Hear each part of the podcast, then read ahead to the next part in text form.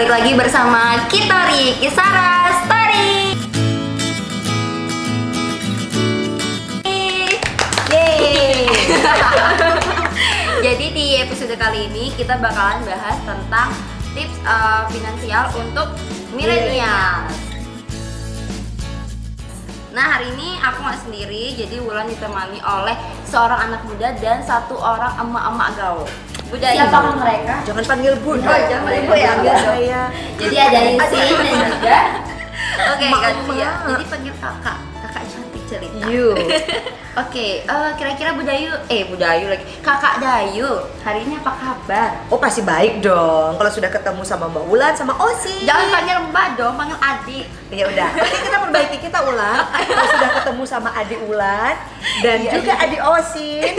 Jadi hari ini saya mengganti namanya Cengkramannya sangat saudara-saudara. kuat guys. Hari ini saya mengganti namanya menjadi Osit. Jadi saya punya nama baru. Eh, eh, padahal harusnya Yusin, tapi diganti jadi Osin. Oke. Terinspirasi dari masa lalu. Eh guys. jangan salah, Osin itu adalah perempuan yang bekerja keras Mhm. dari kecil yang sangat miskin sampai akhirnya dia menjadi pengusaha yang sukses di Jepang sana loh. Oke, semoga nanti Yusin bisa seperti itu ya teman-teman. Oke. Ya, jadi kita kan bakalan bahas tentang finansial nih, Bu. Mhm. Eh, ulah dia tuh kebiasaan Kak. Nah, tapi tadi kan ada tagline milenialnya tuh. Nah, Ulan penasaran sih milenial itu sebenarnya siapa sih? Jadi kalau kita ngomongin milenial, sebenarnya milenial itu adalah generasi yang dilahirkan Mhm. kurang lebih tahun 1980 sampai dengan tahun 2000-an. Oh, berarti saya termasuk, Bu. Yusin juga Yes. termasuk. Eh, tahun berapa emang? 2001. Oke. Dua, oh ya 2000-an ya. 2000-an. ya. Oh, iya. 2000-an. Tapi nggak boleh dipakai bayar parkir loh ya. Oh, Siap. baiklah. Jadi anak-anak atau Mhm. orang-orang yang lahir di rentang usia itu saat ini yang kita sebut dengan nama milenial. Oke. Berarti yang kira-kira usianya itu 40-an ke bawah. Yes, kurang lebih 40-an ke bawah lah. Kira-kira kakak uh, Dayu masih 40-an? Termasuk Oh iya dong, saya baru 17 tahun. Milenial sih kayak ya. Kita sebaya kok, Osin. Siap, Kak. Berarti habis ujian dong? Eh, mau coret-coret? Nggak boleh ya? Kelulusan. Nah, terus kira-kira nih uh, Bu, kan kalau misalnya Ulan sendiri kan termasuk milenials tuh. Mm. Tapi kadang-kadang susah banget loh ngatur keuangan gitu. Mm. Maksudnya ngelihat sesuatu yang lucu di mall gitu. Duh, beli beli beli gitu. Padahal lucu ya, Padahal bukan butuh. Iya benar. itu kira-kira gimana sih kita mengatur keuangan kita biar nggak gampang hilaf gitu loh. Apalagi Yusin nih, Bu. Kayak Hmm. misalnya Yusin masih SMA tuh. Hmm. Terus Yusin kan eh, kayak hidupnya Yusin tuh bergantung dari Eh, uang orang ke tua. orang Ah, tua iya. gitu kan. Curhat, Bo. Cuman tuh Yusin tuh biasanya kan Yusin suka makan gitu Hmm. loh, Bu. Jadi kadang-kadang Mhm. misalkan ada ajakan dari teman gitu. Langsung hilaf. Langsung langsung hilaf langsung makan. Terus habis Oke. makan nyadar kayak, ya kenapa buang-buang uang buat makan kayak gini. Kasihan uangnya ya saya kalau dipikir Tapi enak kan. Oh iya, betul. Tapi makanan yang enak. Betul, betul. Nah, bagaimana cara kita ngelola keuangan? Kan gitu ya? Iya. Anak-anak muda zaman sekarang ini, si generasi milenial ini, yang paling sering tergoda adalah dengan sosmed. Oke, Iya. beli kuota gitu dong bu. Bukan, bukan Oh, hanya kuota. Artinya mereka secara fakok gitu ya, visual, Mhm. auditory, kinestetik, olfaktori, gustatory, Mhm. semuanya didrive oleh sosmed. Jadi kayak Oke. ngeliatin selebgram gitu. Ya. Terus dia beli apa kita jadi Gitu. pengen. Dia endorse apa Ya, gitu. akhirnya tanpa kita sadari kita menjadi objek Mhm. dari Oh, itu. Sekarang dunia industri akan berganti. Kalau dulu dari produsen Mhm. berpindah dulu ke distributor, Mhm. kemudian pindah lagi ke kayak store, toko begitu, kemudian baru user pembeli. Oh iya iya. iya. Kalau sekarang produsen meet users, Langsung ya, jadi Iya. nggak ada tokonya. nggak ada.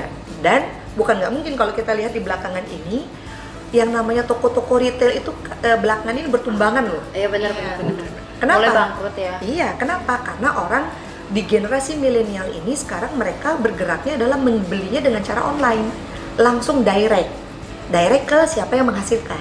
Iya. Nah, Bener. betul. artinya ini bisa jadi dua, ada ancaman dan opportunity. Nah, Mhm. tergantung kita nih mau ngelihatnya dari sudut pandang yang mana. Ancaman ya kayak tadi Osin bilang. Eh, ada makanan ini, tempat nongkrongnya asik loh, wifi-nya gratis, cepet Iya, lagi dan bener, sebagainya. Mulai goyah, akhirnya hilaf. Heeh.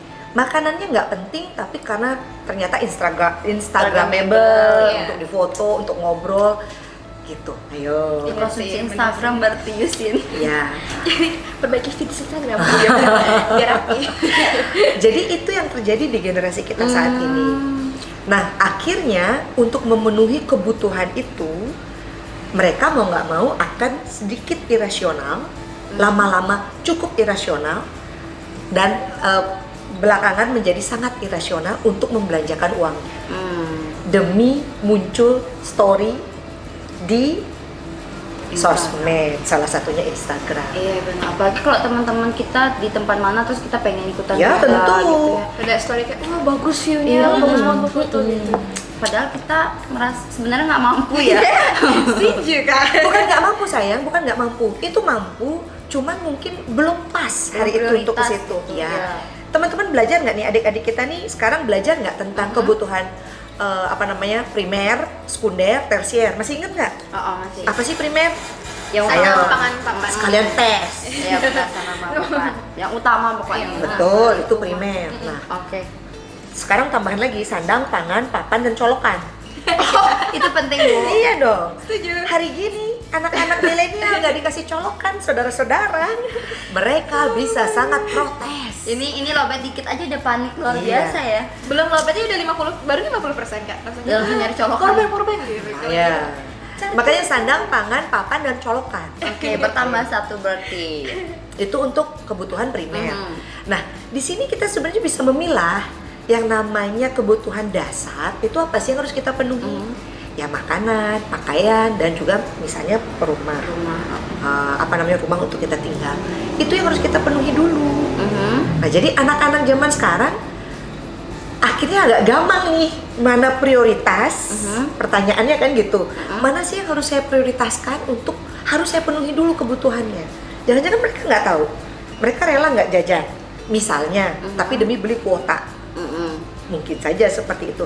Sehingga kebutuhan yang tadinya tidak dasar menjadi kebutuhan dasar. Nah, Balik lagi, kalau kita bicara makanan, sekarang industri yang saya bilang tadi ada dua sisi. Mhm. Satunya adalah pelaku bisnisnya, satunya lagi adalah objeknya. Ya, ya. Uh-uh. Oke.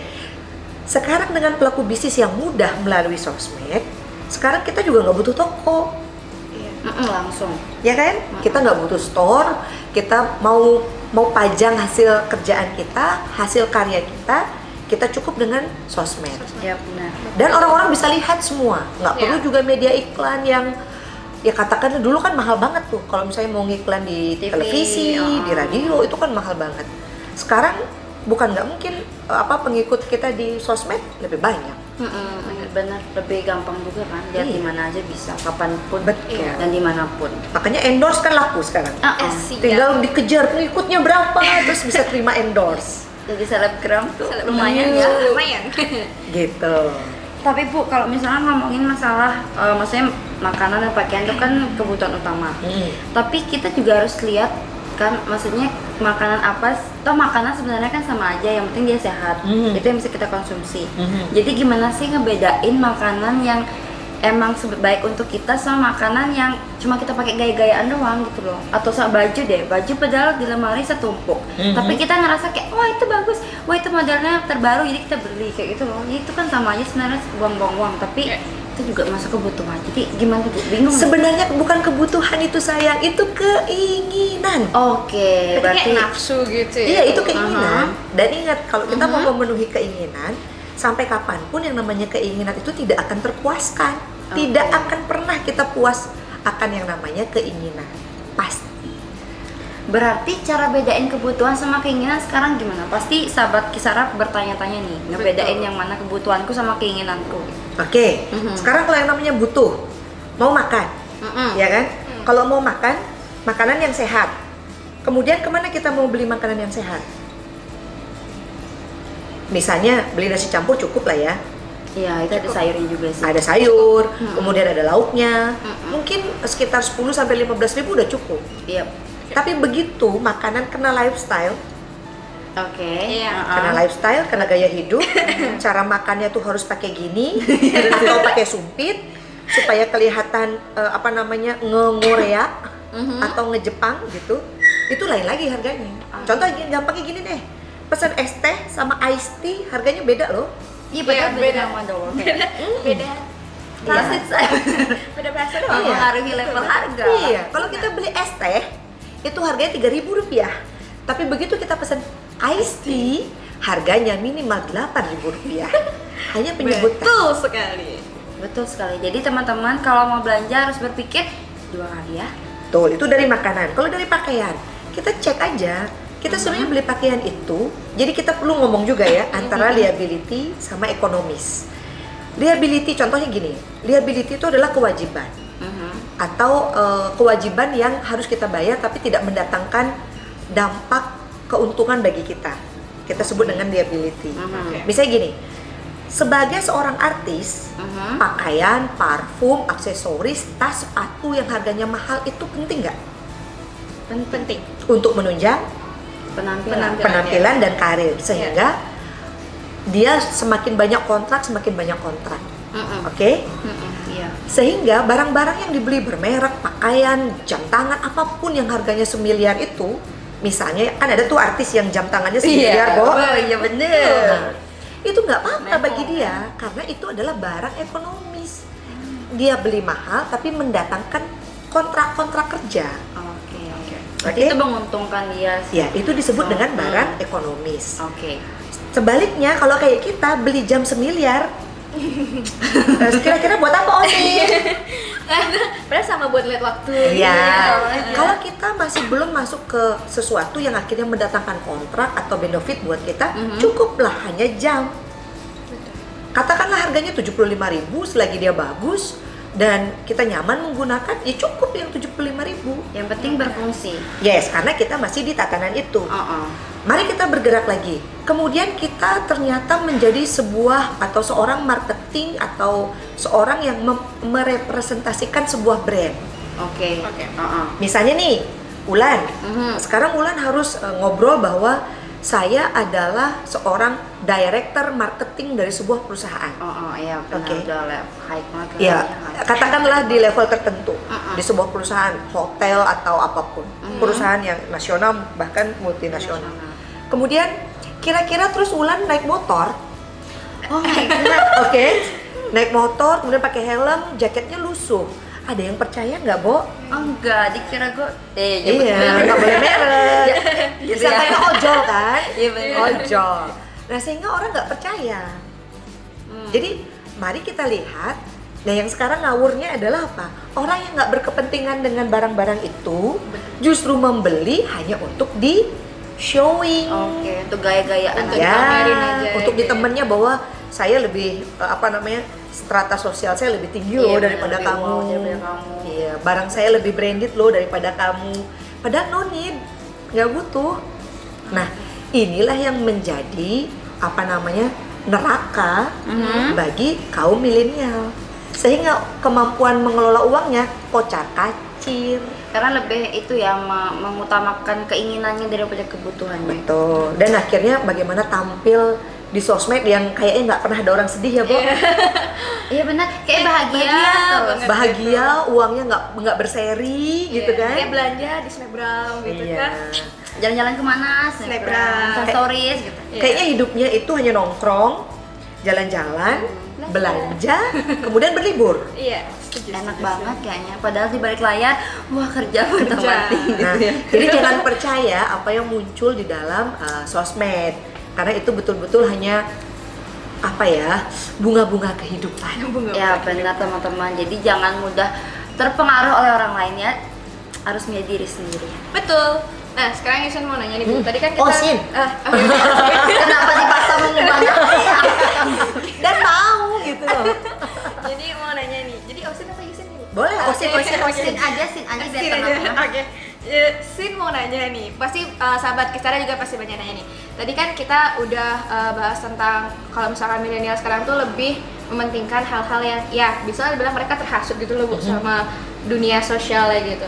Terus uh, kan berhubungan sama finansial nih, karena Yusin juga milenial dan Yusin juga tadi bilang kalau misalkan ya penghidupan Yusin bersumber dari orang tua, Mhm. gimana sih cara milenial, mungkin tips-tipsnya dari ibu biar bisa mengatur finansialnya milenial itu sendiri gitu. Oke, kita membutuhkan uang dia liquid hari ini saya butuh uang Mhm. hari ini saya jual atau saya gadaikan itu langsung dapat uang pokoknya ingat kita ngomong 70% banyak amat gitu kan Iya. karena kita berangkat dari kos gratis Oke. supaya nanti generasi milenial ini nggak kaget ketika dia bergerak dari status single kemudian menjadi double